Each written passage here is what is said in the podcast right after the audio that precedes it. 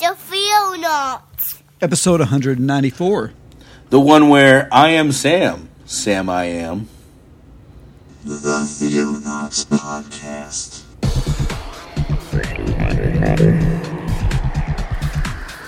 Christian news from around the globe. In the beginning, God created the heaven and the earth.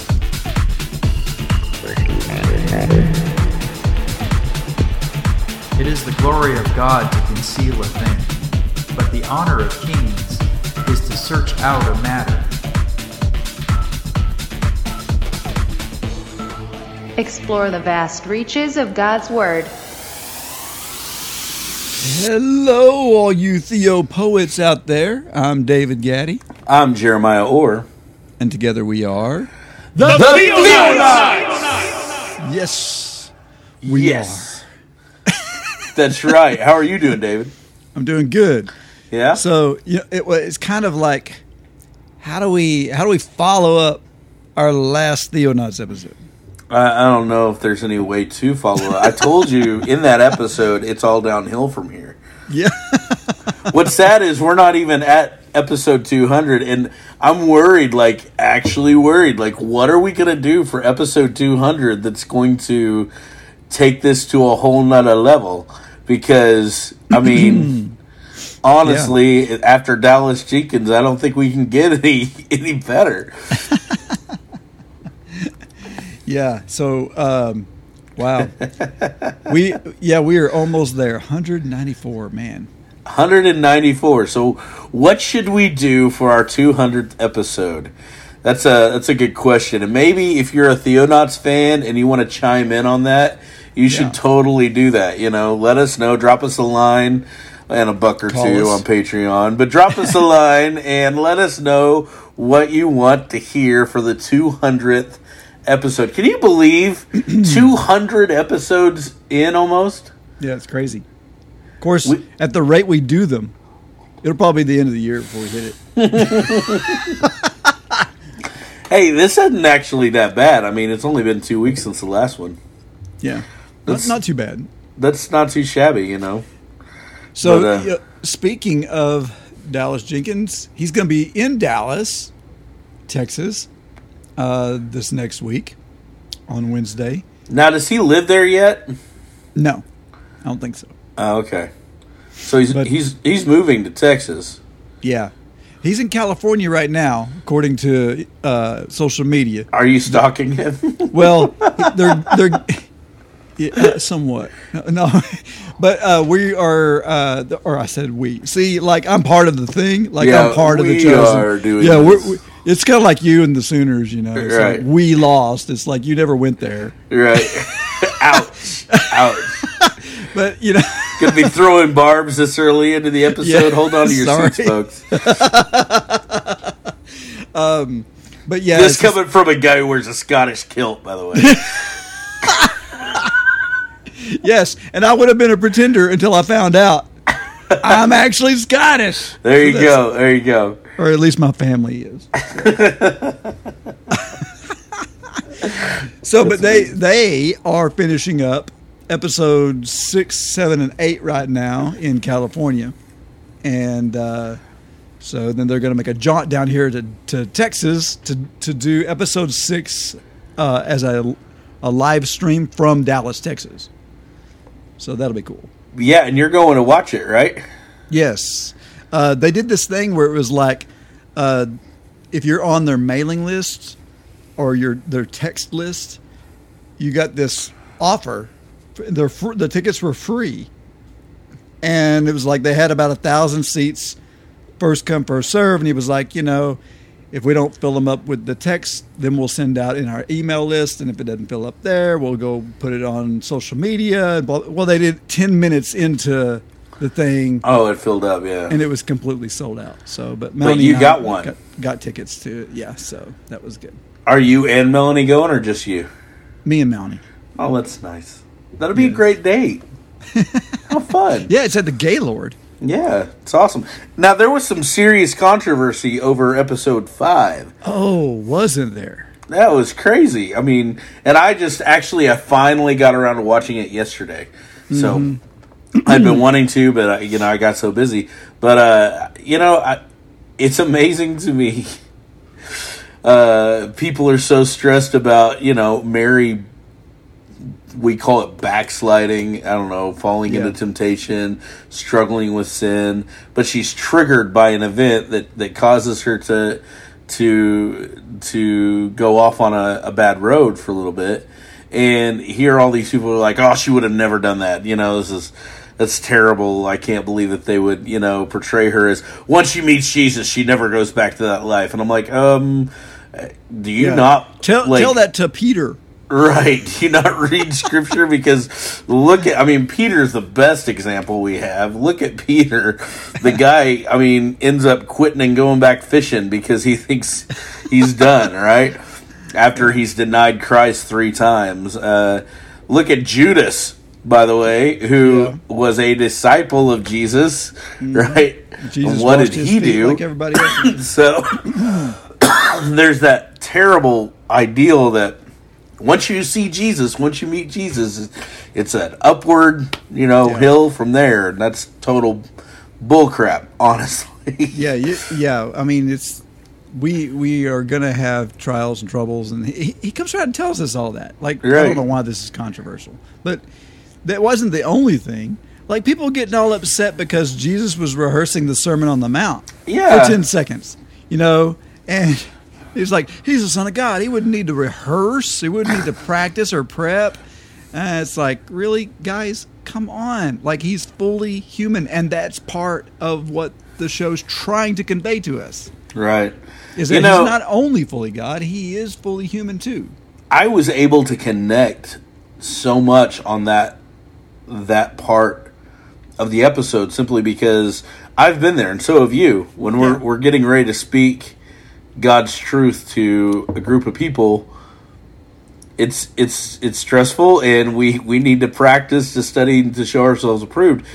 And Jesus is that example, right? He he did mm-hmm. I think he did the same thing. I mean, he he was speaking to thousands and he wanted to make sure his words were correct and, and what he was saying had the deepest impact and so of course i think he would practice it doesn't negate his deity at all it Yeah. just shows forth his humanity which is an aspect of who jesus was so all you Well- naysayers And, and Dallas said, you know, if they don't like that the ten seconds that that was in episode five, they're gonna hate episode eight. well See, because there's more of that coming. right Um, so that's that's great. I love that. But uh, and then everyone got up in the trees about uh, John the Baptist and Jesus not agreeing on exactly how to right. minister. You know, Jesus had an issue with John going to going straight at him. to Herod, and you know, John had an issue with Jesus being too soft spoken and not uh, being crazy about it, and um, which I think is great because they did have two very different ministry styles, mm-hmm. and they would have been friends because they were cousins. Like there would there would have been. This is natural. This this made it seem very real to me. I didn't have a problem with any of No, any and of none of it goes against Scripture, and that's the biggest thing. Yeah. Unless it out and out goes against what Scripture says, shut your mouth. You know, Just enjoy relax. the show. And, and it's not there to replace scripture anymore. no, it's, it's there to lead you to scripture. You know, go, go read what this is. You know, this is just fleshing out plausible things that could have happened in and around the scriptures. right. So, I I still think the show's great. I love it. Me too. It's amazing. Good job, Dallas. If you're listening, Yes. we, we loved episode five, and keep keep uh, challenging us. I think And you're we- doing a great job. so We en- enjoyed anyways, having you on the show too. All right, we ready to dive into this um, into this theonautical episode. I'm all for it. Let's do it. All right.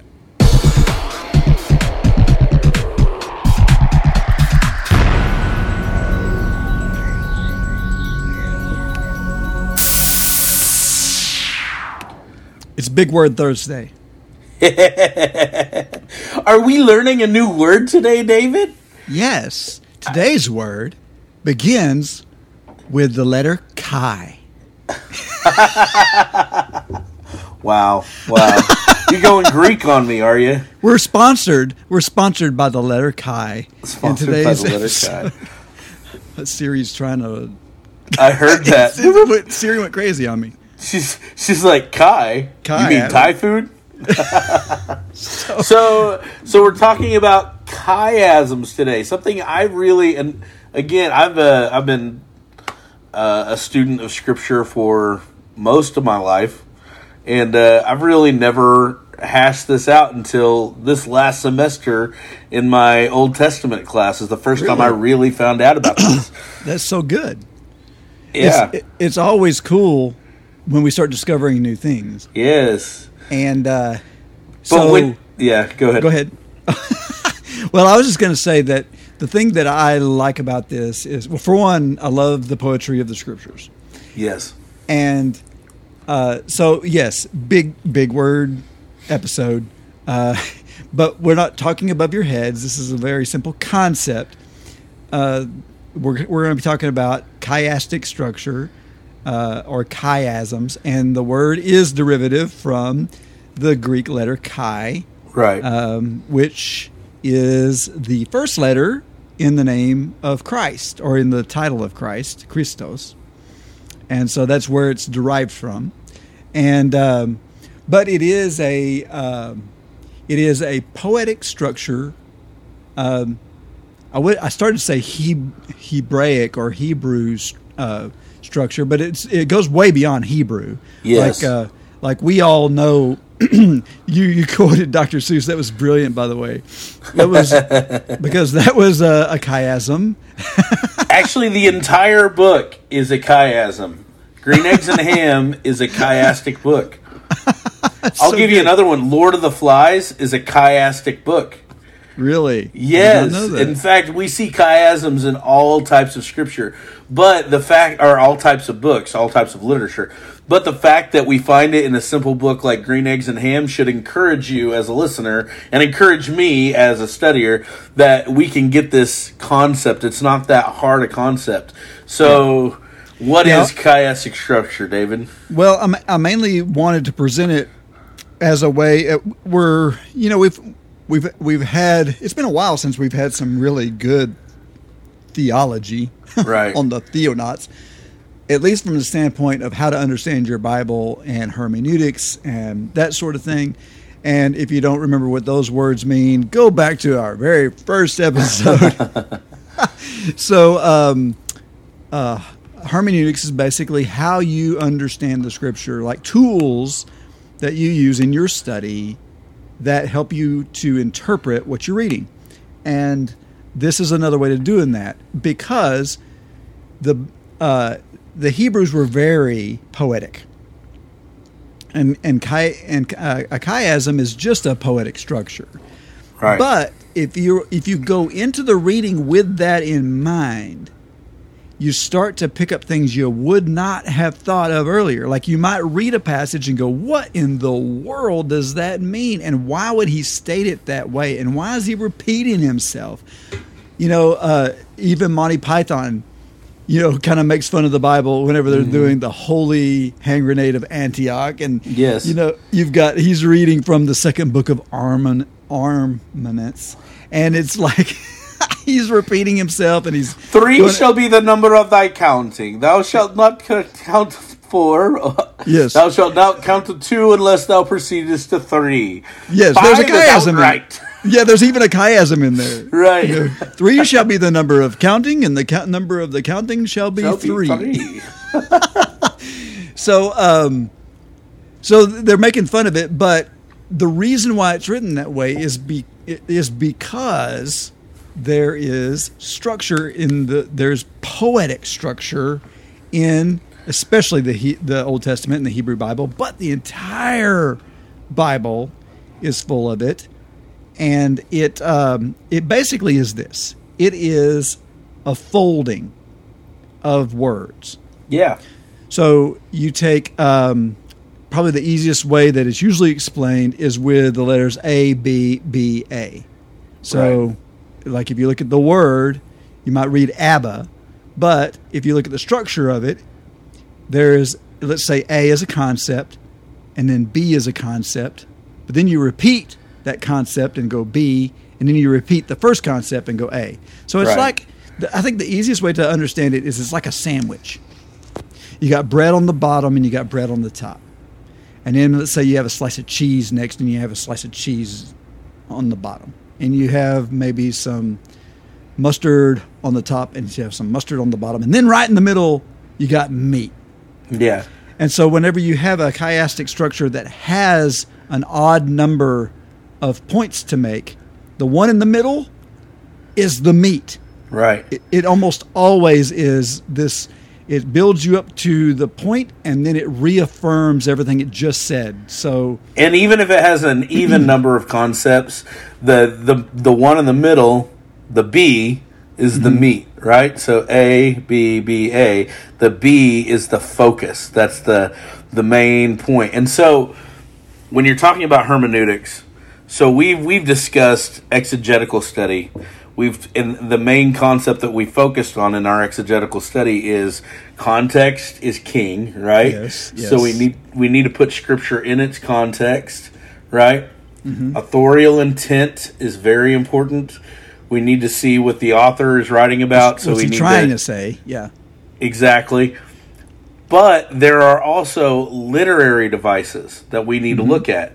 And one of the biggest ones is chiastic structure. In fact, chiastic structure is seen all over Scripture. So when I first found this out, I was actually. Uh, we were talking about the book of Daniel, and that was that was my first introduction to it. oh wow you're gonna just go jump into the deep end of the pool all of a sudden I'm not. I'm not. So, Oh, okay. But the, the best way to the best way to think about it is just like you were saying. I another way to look at it is uh, if you draw an X, Mm-hmm.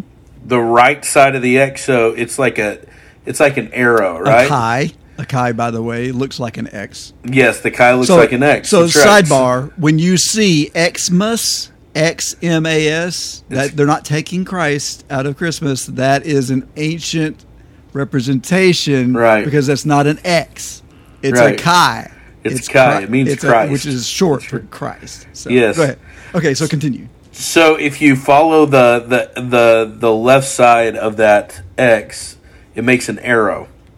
It goes forward and then it goes backwards.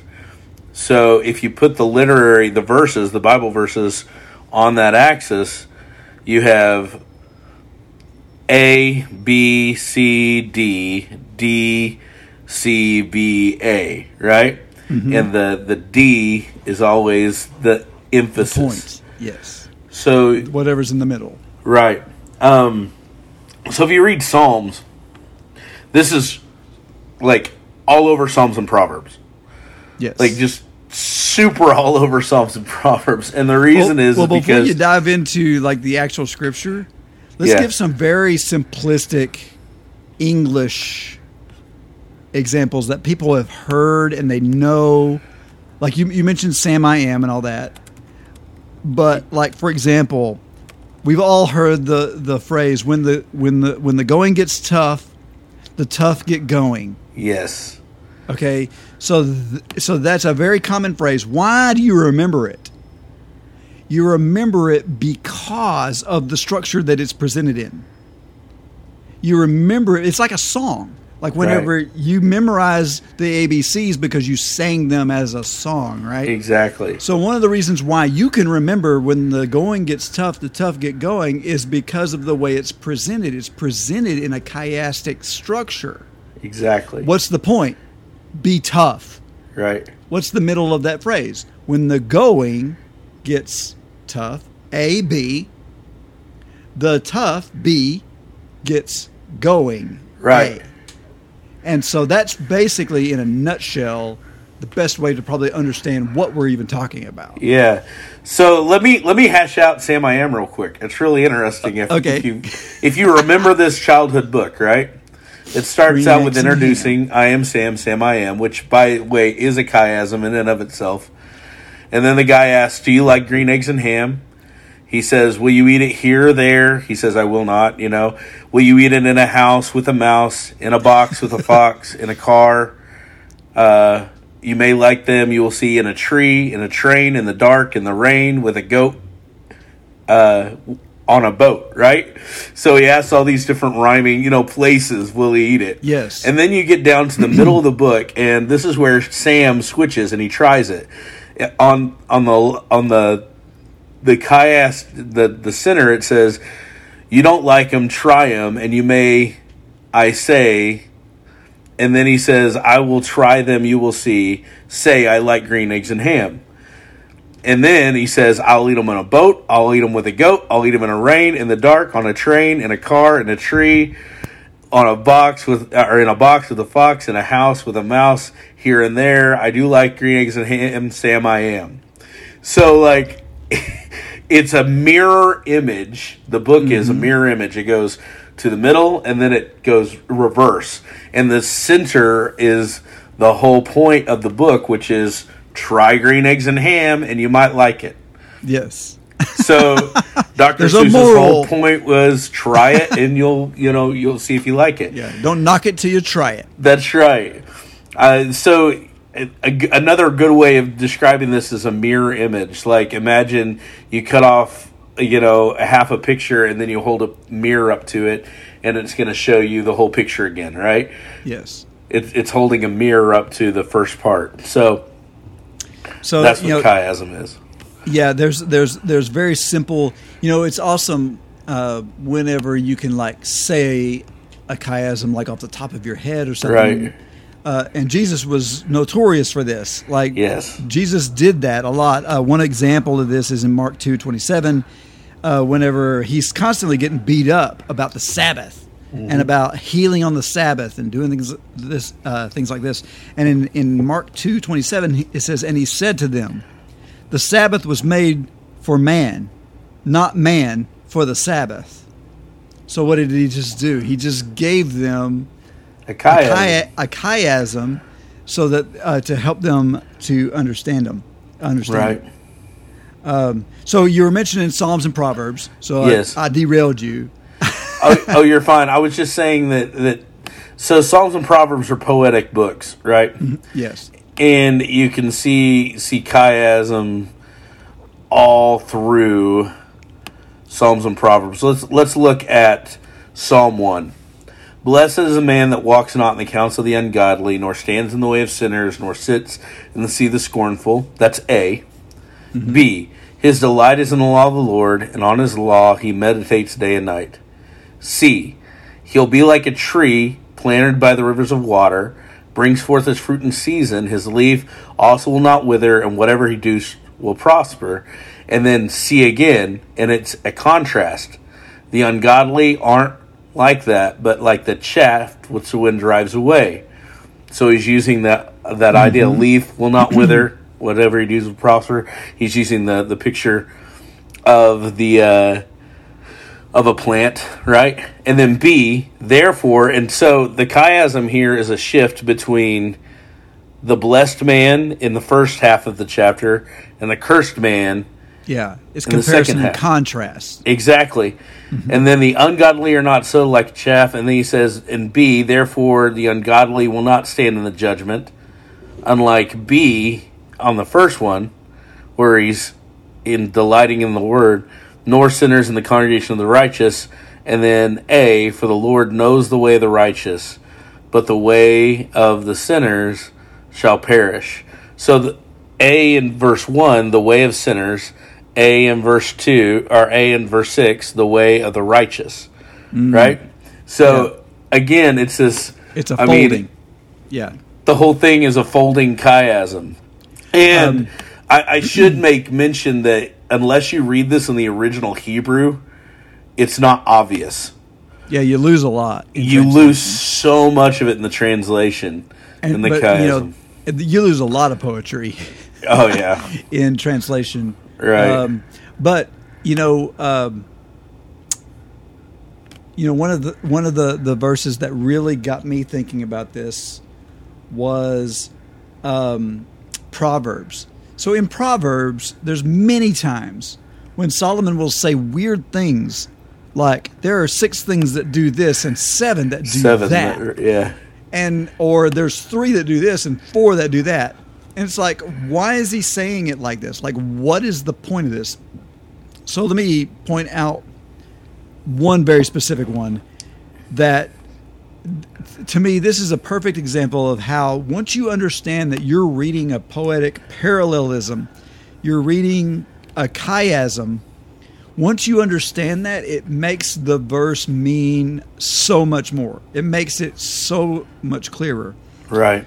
And that is Proverbs 6, verse 16 through 19. So I'm just going to read it straight out first.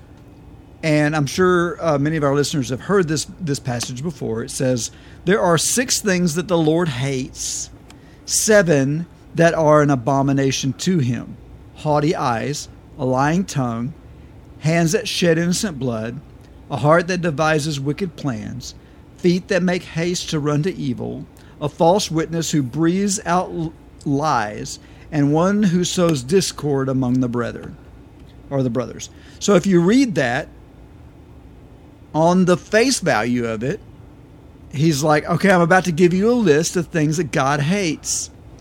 He says six of them he hates, seven is an abomination. That last one's an abomination. Yeah, so that's that. So yeah, so that's where it becomes weird because it's like he lists seven things after this. So the first, the first thing that you you think as you're trying to interpret this is what does that first verse mean? When he says there are six things that the Lord hates and seven that are an abomination, is he trying to say, oh, that last one is the kicker? It's the one he hates the most, or are all seven an abomination? Why word it like this?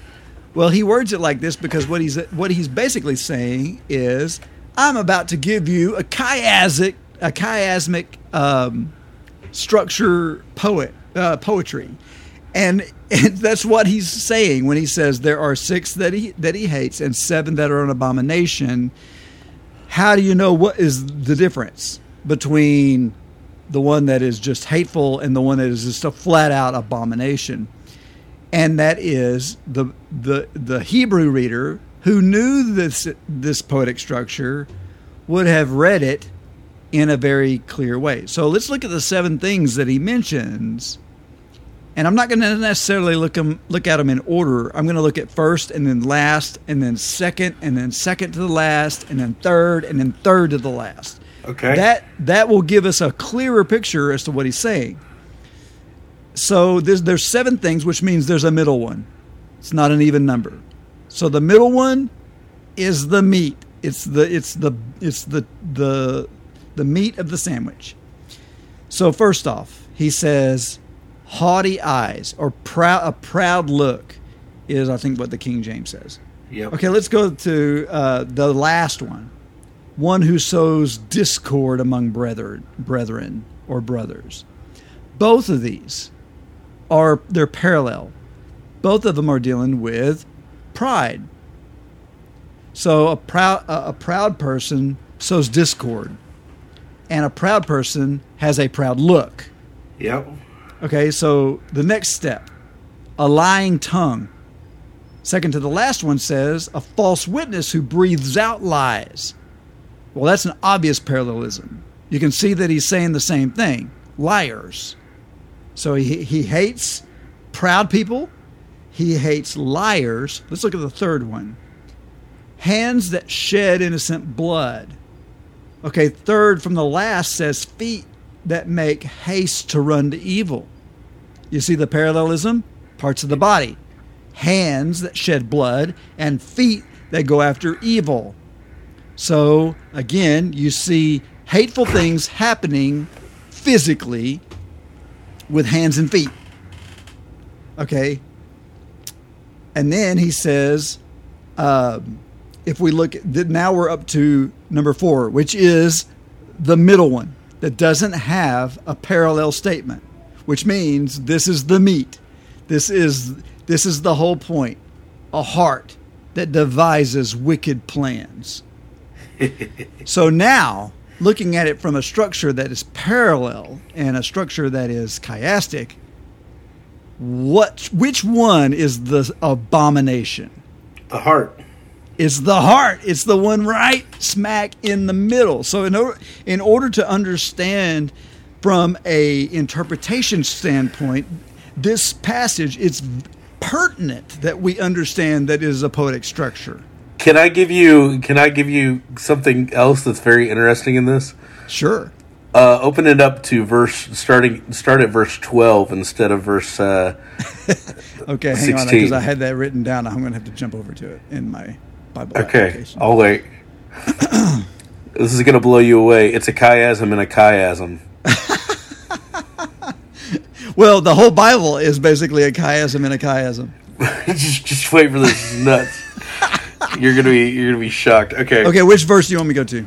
Uh, this is start, Proverb- Yeah, start at verse twelve. Proverbs 6, verse 12. A worthless person, a wicked man. Is that where you're at? Yep. Okay. Goes about with crooked speech. Okay. Now look at verse thirteen and thirteen a. Okay. Winks with his eyes. Okay. Now jump down to verse seventeen. Haughty eyes, a lying tongue. Okay. Now look Yeah. at B. He speaks with his feet. Signals with his feet. Look Whoops. at seventeen B. A lying tongue speaks and lies. And hands that shed innocent blood. look at C. He he teaches he teaches with his fingers, and then Yes. C. His hands shed blood. So so far you you have eyes, Yeah. you have tongue, you have hands, and then D. uh, Or look at verse fourteen. Perverted Furrowed- heart. Perverted heart, and then look at eighteen. A heart, Heart and then that look devises. Yeah. at perverted heart that devises mischief continually. Look at eighteen. A heart that devises wicked imaginations. yes. And then look at the last part of verse 14. He sows discord. And look at verse 19. A false witness that speaks lies, he sows discord. Yeah. Do you see the chiasm there? Yes. There's pattern to all of this, which is, f- for one, it's amazing how much of this stuff is in the Bible. Like, how much thought would have had to have gone in by the authors Yeah. to do it.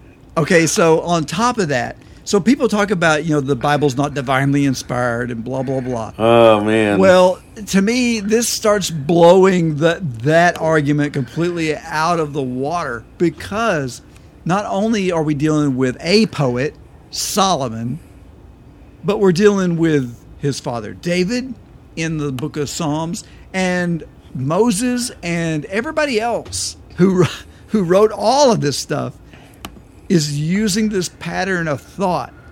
right. It's just it's just a mind-blowing thing. Well, and okay, so here's the deal. I mean, you see chiasm in single verses, like the one you pointed out with Jesus, and they're they're those are all over the place. Those chiasms. Yes. You see chiasms in full on chapters, Yes. like we just saw. You see chiasms in full stories. So Noah's flood. Oh yeah, can I can I go through that one? Get through, yeah, go through that. That's because that, that's one that's one of my that's one of them that was on my list. Sure, So Noah's flood takes place early in the Torah, right. and and so we're we're in Genesis, uh, like chapter six through chapter nine, and um, and so there's I want to do kind of the same thing. We'll look at the first mention and then the last mention and show how it kind of comes together. And there's a point, like there's a point to Noah's flood, and it's the meat of the chiasm. right. So in in chapter six, verse ten is when we get Noah uh, mentioned by name as being uh, selected, right? If we go to the very end of the of of the um, of the reading, we, we have when uh, Noah in chapter nine and nineteen. If we go back up to chapter six, verse ten, it immediately mentions his sons Shem, Ham, and Japheth. Japheth, Yep.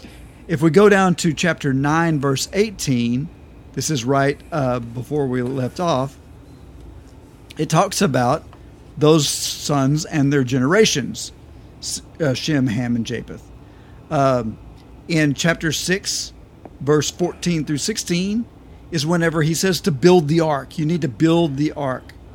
So, uh, so this is C. I'm just going to label these as ABC as Okay. we've been doing, and That's C pr- and C prime or A or A prime. So C is the ark. That's in chapter six, verse fourteen through sixteen. The ark Mm-hmm. needs to be built. That's C prime or C. And C prime is the ark needs to be left in nine and eighteen. So you've got the ark needs to be built and the ark needs to be left. In D is the flood being announced in chapter 6, verse 17. There's going to be a global flood. If we go to uh, chapter 9, verse 11 through 17, we have D prime, which is there will never be a flood upon the earth again. Right. The So promise. A, pro- a promise by God. Uh, e would be a covenant made with Noah that I will save you and your family. That's in chapter 6, verse 18 through 19. E prime is a covenant made with Noah or made with all flesh. right. That's chapter 9, verse 8 through 10, that he wouldn't destroy the world this way again. Uh, F would be food that needs to be taken into the ark. This is chapter 6, verse 21. F prime is food being grown outside of the ark. This is chapter 9, verse 1 through 4. And then we have G is the command to enter the ark. Okay, so the flood's coming. You need to enter the ark. This is chapter 7, verse 1 through 3. G prime is the command to leave the ark, which is in chapter 8, verse 5 through 17, or 15 through 17. H would be that there's seven days of waiting for um, for the flood, and so that's in chapter seven, verses four through five. And H prime would be seven days of waiting for waters to subside, Recede. Yep. and that is restated again in uh, chapter seven, verse uh, seven through ten. More seven day, another seven days of waiting, and yet there's another seven days of waiting in I prime, which is uh, chapters eight, verse ten through eleven.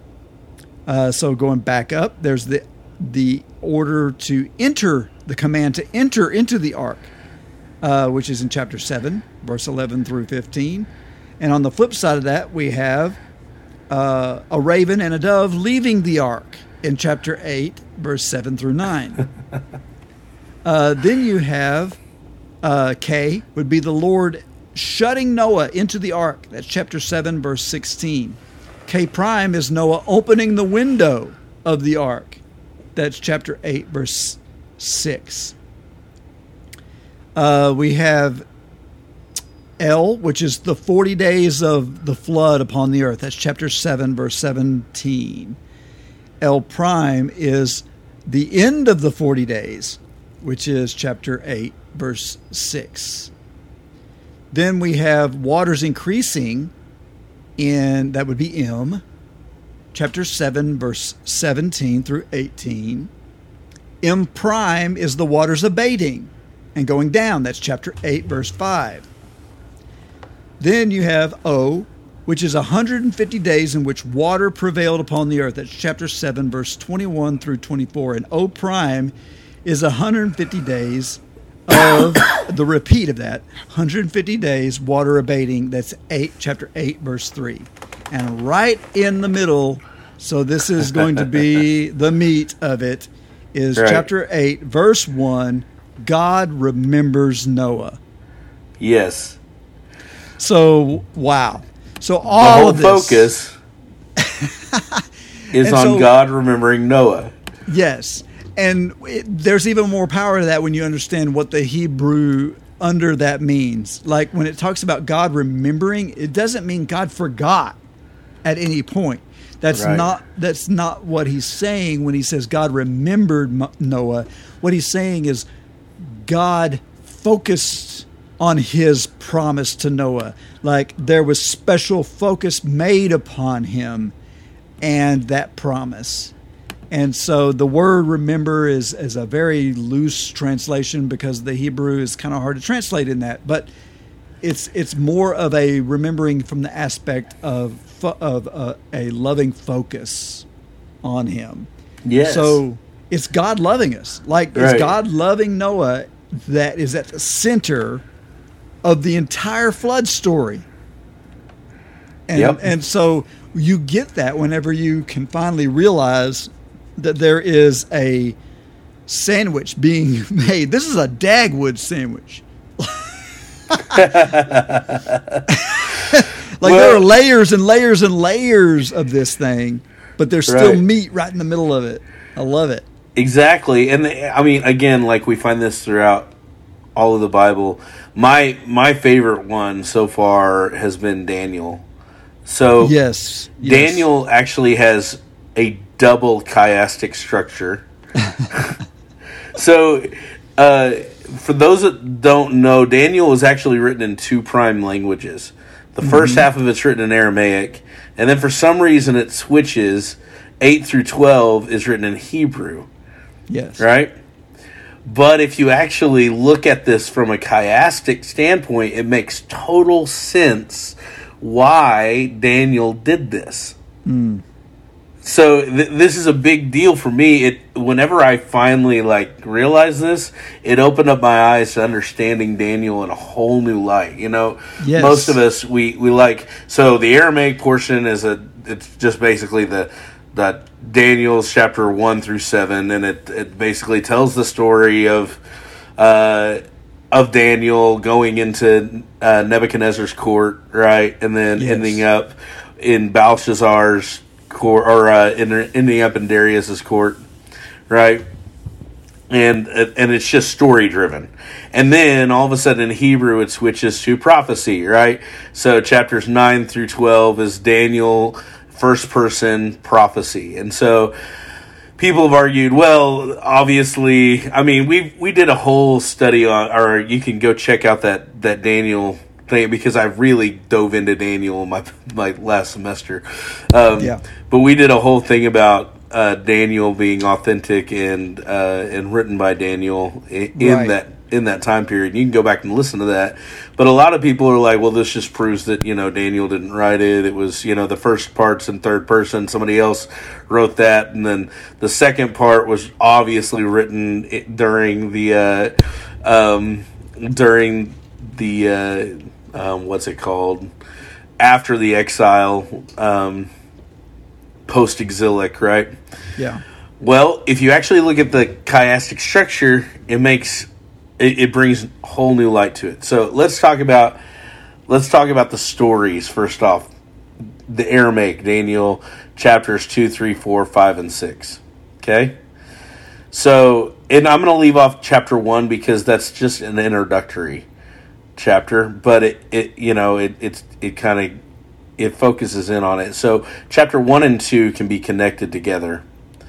Um, but in chapter one, it tells the story of Daniel coming into Nebuchadnezzar's court with Shadrach, Meshach, and Abednego, right? And uh, and the whole eating their you know choice plants versus Yes. right Daniel and them refusing. But chapter one and two coincide together, and it, the main focus is Nebuchadnezzar's dream, right? Yes. So we'll call that A. All right. Now, if you go down to Daniel chapter 7, we have mm-hmm. another dream from Nebuchadnezzar. Right? And this is the four beasts from the sea. You remember that one? Yes. Well, this is So- more of a vision from Daniel, right? Say what? This is more of a vision from Daniel. Yes. Is this the vision? I thought Nebuchadnezzar had another dream. Maybe I'm wrong. Yes, this is a vision from Daniel. I'm sorry. So Daniel chapter 7 is Daniel's vision. That's right, of the four beasts from the sea. It Which I'm mirrors. but it mirror what I'm saying is it mirrors Nebuchadnezzar's dream. Yes. the So four Nebuchadnezzar has a dream of the four kingdoms. Daniel has a prophetic vision of the four kingdoms. That's A. Yes. So if you look at Daniel chapter 3, it's a story of Nebuchadnezzar, Shadrach, Meshach, and Abednego. Yep. Nebuchadnezzar builds this gigantic statue, commands Shadrach, Meshach, and Abednego to bow down. They don't. It's the story of mm-hmm. the fiery furnace. Fiery and furnace. the the faithfulness of God in the midst of trial, right? Mm-hmm. Well, if you look at Daniel chapter six, it's Deliverance. Darius sending Daniel into the lion's den because he prays, Yes. right? so you have that story and these are definitely coinciding, right? These are these are both stories about a proud king or a proud kingdom mm-hmm. and God's faithful being punished and coming out without a you know without without being scathed. Right. Then you look at Daniel chapter 4, and it's Nebuchadnezzar's story about his pride Yes. and being humbled, turned into a wild beast, right? Yeah, the lycanthropy chapter. The lycanthropy chapter. if you look at Daniel 5, we have another king, Belshazzar, who's just as prideful, and he uses the, uh, he throws a banquet. It's the mene, mene tekel upharsin Yeah, the handwriting on the wall. The handwriting on the wall, the story of a, another king whose whose pride gets him into a whole lot of trouble, and he ends up dying that night. Right. Mm-hmm. If you look at four verse thirty seven, you have the center of the entire thing, and it's written in Nebuchadnezzar's hand. Now I, Nebuchadnezzar, praise, exalt, and honor the King of Heaven. For all his works are true, his ways are just, and he is able to humble those who walk in pride. so good. The entire first half in the Aramaic, and it's written in Aramaic, just that block Yeah. in Aramaic, focuses on pride of ki- human kingdoms and their downfall, and the exaltation of God as the true king. Hmm. So, the, one of the things that I like about this is Daniel is a disputed book. Yes. And not only because of the reasons we talked about in our Daniel episode, but also because of the quote unquote end times prophecies that are held in the last few chapters. Yes. And there's lots of debate about what all that stuff means, right? To me, this helps you understand that you're barking up the wrong tree if that's where if that's what you're arguing about in the book of Daniel. You're barking up the wrong tree because the meat of it is exactly what you just read. Right. That's the whole point. Humbleness, being humbled before God Yeah. nations, kings, the everything that that stands on this earth bows before God. Exactly. And there and there is no exception to this. All kings, all princes, everything falls down before exactly. God. And so yeah. That's the point of the book. So don't get so hung up on the on the end of it because Right. to me the chiastic structure helps explain those as well, by the way. Absolutely. And so if you have the Aramaic, it tells you that all the human kingdoms are going to fall down and uh, and and God is the true king of heaven. The second half, which is the Hebrew version, our Hebrew parts, chapter 8, 9, 10, 11 and 12, which are spoken in first person and are all prophecy, are mm-hmm. also chiastic and they point specifically to how everything else is going to fall down and everybody's going to worship God. Yeah. That's what's nuts about this. So if you look, Daniel 8 is the prophetic details of the second and third kingdoms. If you look at Daniel 11, you have the prophetic details of the third and fourth kingdoms. Then if you look at Daniel chapter 9, verses 1 through 23, you have Daniel's prayer for deliverance of God's people. And then if you look at Daniel 10, it's another Daniel prayer and fasting for deliverance of God's people. Then get this everything turns. Daniel chapter 9, verses 24 and 25 is the arrival and purpose of the Messiah. Daniel chapter 9, verses 26 and 27 is the death and return of the Messiah. And at the very center is Daniel chapter 9, 26. Then after 62 weeks, the Messiah will be cut off and have nothing. So, this idea of the coming of the Messiah. Yes. So the whole point, the, the whole point of Daniel is we and, and this is a, a great picture by the way if you actually look through i mean genesis starting with the tower of babel you have this image that god is creating of human kingdoms trying to build themselves and failing Yes, yes, through pride mm-hmm. and then being cut off but god's kingdom established and lasting forever yes. it's so good. so the chiastic structure just feeds into this yeah, there's. and yeah go, ahead. Well, there's one. Was there's one other thing I wanted to to to uh, to bring out about Daniel be- is because I saw a uh, another uh, study of the chiastic structure of Daniel, and it was talking about how chapter one, you know, even come even though we kind of glossed over it, right was about the the exile to an unclean realm of the dead. yes And at the end, you Is have a return a from return. exile that's right and the resurrection from the dead. yep So it's even like every time you think that it's through,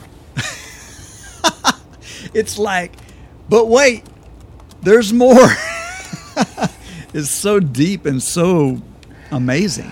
Yeah, it's just brilliant, and that's the that's the whole thing. I mean, it, it just blows me away.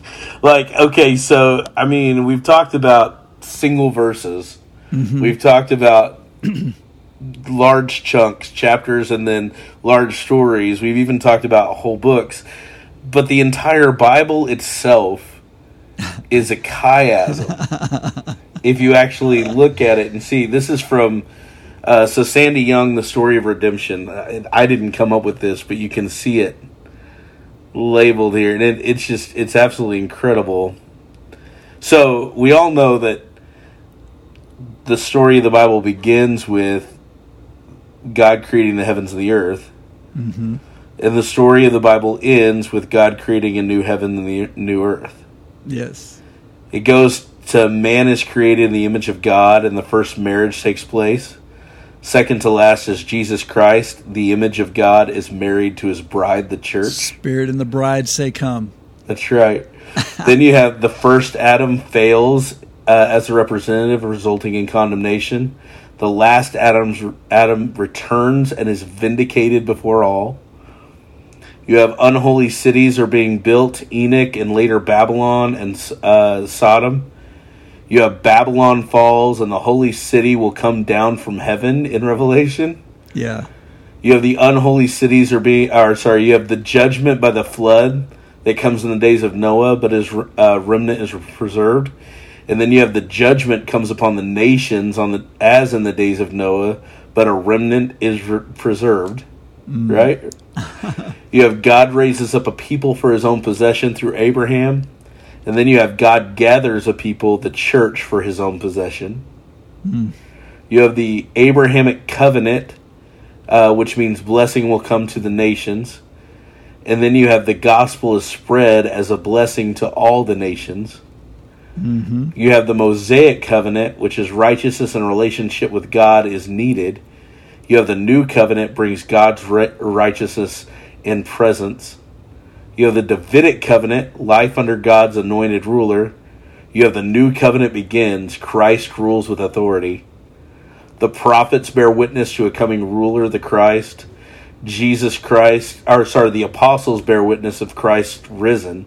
Yes. Jesus Christ is born in the city of David. Jesus Christ is resurrected from the dead, and then what is in the very center? Jesus. Christ is crucified. Wow. Is that not insane? I mean, ah. that's the story and the history of redemption in a chiasm. I love it. it's, it's so good. Yeah, And, and it's mean, like just whenever you think it's done too. Like Right. e- everywhere you turn you turn. you have um, these mirrors.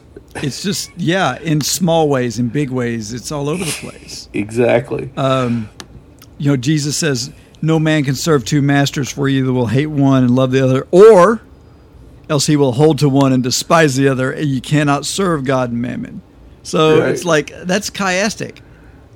yep. And and and then uh, come unto me, all ye that labor and heavy laden, I will give you rest. Take my yoke upon you.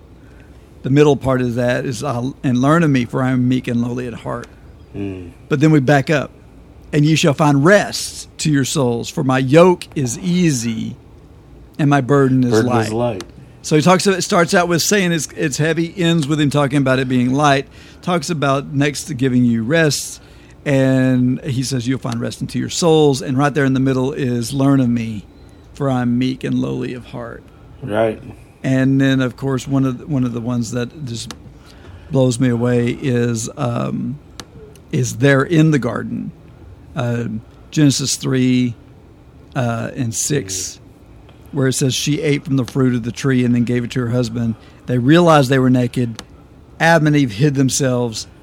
Right in the middle, the Lord called God, or the Lord God called Adam and said, Where are you? So he says, I hid myself.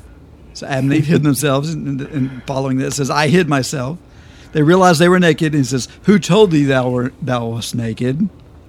Um, and we ate from the tree, or did you eat from the tree that was um, told you not to? And he says, "Hast thou eaten of the tree?" So it's like a, it's like everything. It's like everywhere you turn, Right. it, is, it is everywhere It- it's just absolutely on brilliant. a And, small you know, and big way. Yeah, to me, this is just a, a picture of, of God's divine inspiration. Number one, but number two, it, it going back to the hermeneutics thing, it helps you understand. Like for the, the book of Daniel, for Moses, especially for um, for so many of these other other passages in, in Psalms and Proverbs, specifically when we get down to nitty gritty stuff, it helps you actually understand the meaning behind the text, the Oh, point, yes. because Yes. it points out that central aspect, which look is for such look for the meat. exactly look for the it's meat such an the important sandwich. thing. Mm-hmm. It's great. Anytime you find a passage you can't understand, start to look around it and see, okay, am I in the middle of a sandwich? am I getting caught up on the lettuce when I really need to be biting into the meat? Yes, yes, yes. Look for the deeper meaning. It's always there. yeah. It's always important. Woo. Oh man. Well, Well, that's well, that's all I got. You have any news for us? Um, you know, we kind of covered at the beginning. I was going to talk about the chosen Oh, and, and the problems with that. Uh, let's see, some some serious news uh, coming out of the um, Southern Baptist camp. I don't know if you've heard about this, um, but uh, so the it, we had the the largest recorded Southern Baptist convention in his like in tw- not in history in 25 years. The last time the convention was this large was uh yeah, uh I should have let you do the stinger. I'm so sorry. Oh, you mean this one? And now, the news.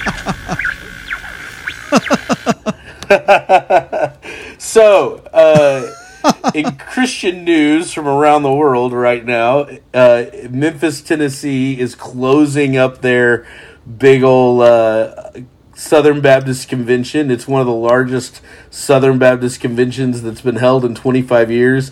the major discussions and issues were central to it were the uh, the critical race theory argument that uh, has a lot of conservative Southern Baptists up in arms, as well as, of course, the egalitarian slash complementarian argument that's been going Yeah. on in our Southern Baptist churches. And the biggest thing is uh, that they voted on a new president. Uh, and so now we have a new president. We, I say we, I guess I am part of the Southern Baptist Church, but Yeah. there's a new president uh, are. for the Southern Baptist Convention. His name is Ed Little, uh, Litton, sorry. And it's kind of shocking. Uh, that uh, that he got voted in because he was going up against the likes of Al Mohler, uh, who is basically the Southern Baptist Pope. I don't know if you've heard me talk about him before. Uh, and and a lot Oh, of yeah. people voted for Ed Litton, who's his middle of the road candidate, and probably a good thing for the Southern Baptist Convention. But there are a lot of uh, Southern Baptists that are upset about it, and there are a lot of people that are predicting maybe a Southern Baptist split in the near future, which What? would again be nothing new Dun, dun, because dun. I mean we've split before. uh, in other news, I got some Catholic news, not Pope news, but I've got Oh, some really? Because I was news. itching to push the button. Hey, you could push it anyways. Go ahead. Okay, here we go. Brothers and sisters, come together. Hallelujah, the Pope is here. All right, so the Supreme Court sides with the Catholic Foster Care Agency. The United States Supreme Court ruled decisively in favor of a Catholic foster care agency on Thursday, with all nine justices agreeing that the city of Philadelphia violated the First Amendment's protection of religious liberty when it ended a contract with the Catholic Social Services over service to LGBT people. It is plain that the city the city's actions have burdened CSS's religious exercise by putting it uh, to the choice of curtailing its mission or approving relationships inconsistent with inconsistent with its beliefs, wrote Chief Justice John Roberts. Philadelphia claimed the city could not contract foster care services with a Catholic agency that only served married heterosexual couples because of an anti discrimination law ensuring that everyone, regardless of sexual edu- uh, orientation, not education, has equal access to public accommodations. The court found, however, that foster parenting is not a public accommodation since certification is not available to the public and bears little resemblance to staying in a hotel, eating in a restaurant, or riding a bus. That's in their words. Wow. So uh, strike a win for the uh, the Catholics there who who fought back against Philadelphia for basically saying they were being discriminate uh, in their their uh, providing their services um, because they wouldn't allow LGBT people to be foster parents. Hmm. Pretty pretty interesting. Yeah. Uh, let's see what else. Um, how about some church history? Oh, yeah. I love that.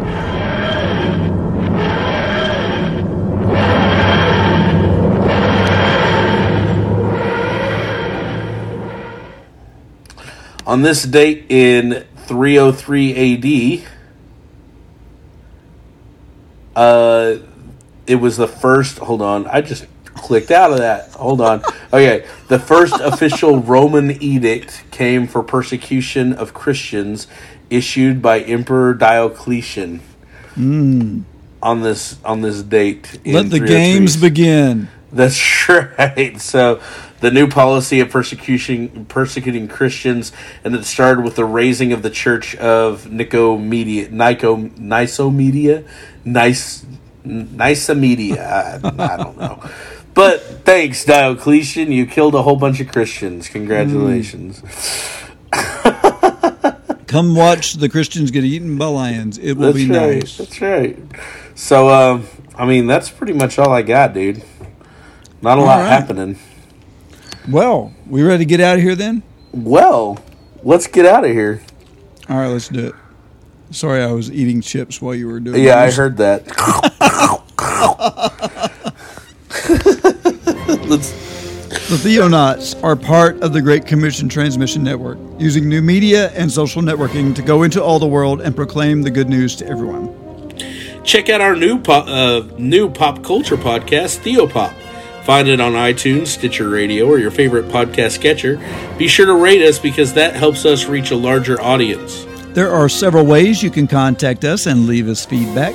Send us email to info at theonautspodcast.com or call us on our voicemail line 972 885 7270. There are. Oh wait, that's you. Find us on Instagram using at Theonautical. Like us on Facebook at facebook.com slash Theonauts. And if you like us and want even more Theonauts, drop us a buck or two at patreon.com slash Theonauts.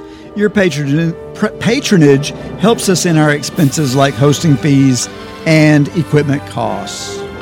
Don't forget to tune in again and explore the vast reaches of God's Word with us.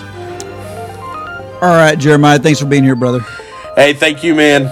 This has been the Theonauts Podcast. Call us with your questions or comments at 972-885-7270. That's 972-885-7270. We'd love to hear from you. You are tuned in to the GCT Network. This is your Great Commission transmission. At GCTNetwork.com. This is your Great Commission transmission. You want to marry him, and he don't even know where he belongs, and you don't even know where you belong. Now, uh, let me tell y'all, everybody here, how much I love these kids. Do you know I love you, sir? Stand up, big boy.